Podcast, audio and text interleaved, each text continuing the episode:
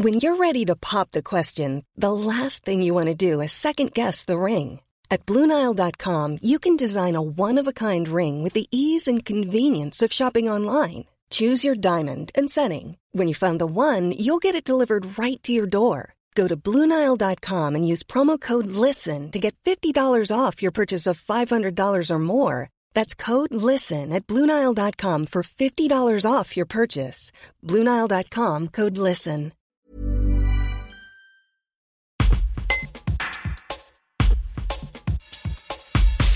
Avec sa compagne Léa Petit, ils ont traversé une trentaine de pays autour du globe en partageant leur histoire sur le blog Le Monde des Mirons.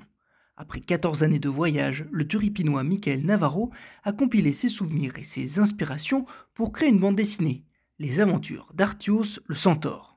Un reportage de Guillaume Drevet. Euh, c'est une BD qui a pris euh, vie en fait euh, en Nouvelle-Zélande.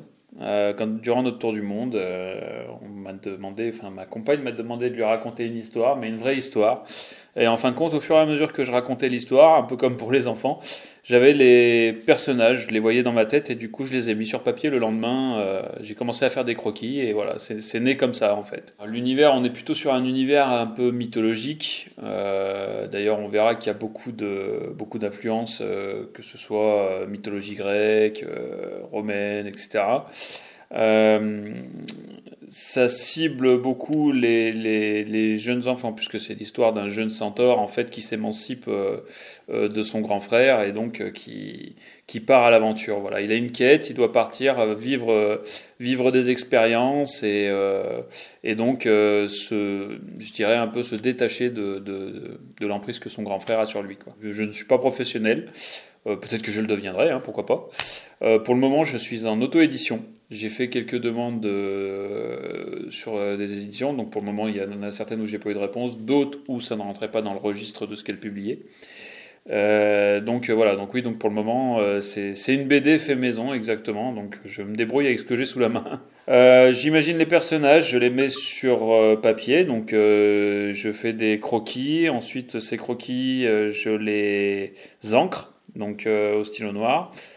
Euh, ensuite, je les scanne et à partir de ce moment-là, je commence à monter ma BD. Donc avec divers logiciels, euh, dont, un logiciel de, création de BD et un logiciel que tout le monde connaît, c'est Paint. Donc pour écrire à l'intérieur des bulles, justement, euh, pour avoir une écriture régulière et calibrée. Le dessin, ça me vient déjà depuis tout jeune. Donc j'étais j'étais en école primaire quand ça s'est vraiment développé. j'étais quelqu'un qui était très créatif, beaucoup dans ma bulle. En fait, euh, j'étais pas spécialement très sociable à l'époque. Euh, du coup, euh, je me créais un univers et donc ce qui m'a beaucoup inspiré, c'était ben, Walt Disney, forcément, un peu comme tous ceux de ma génération, je pense. On a grandi avec Walt Disney et Dragon Ball Z, voilà, qui était très en vogue à l'époque. Alors bien évidemment, je ne cite pas les autres mangas comme Sailor Moon ou Ranma Demi ou enfin voilà, le club de Roté quoi.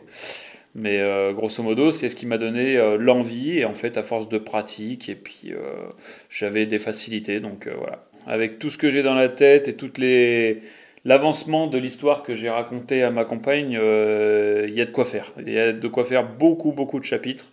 D'ailleurs, la dernière fois, on se faisait la réflexion justement. mais tu te rappelles, tu m'as dit qu'il arrivait là, et, je me suis dit, mais oh, avant qu'il arrive là, oh là là, il y a encore du chemin. Et donc, en effet, il va y avoir beaucoup de chapitres qui vont suivre. Ouais.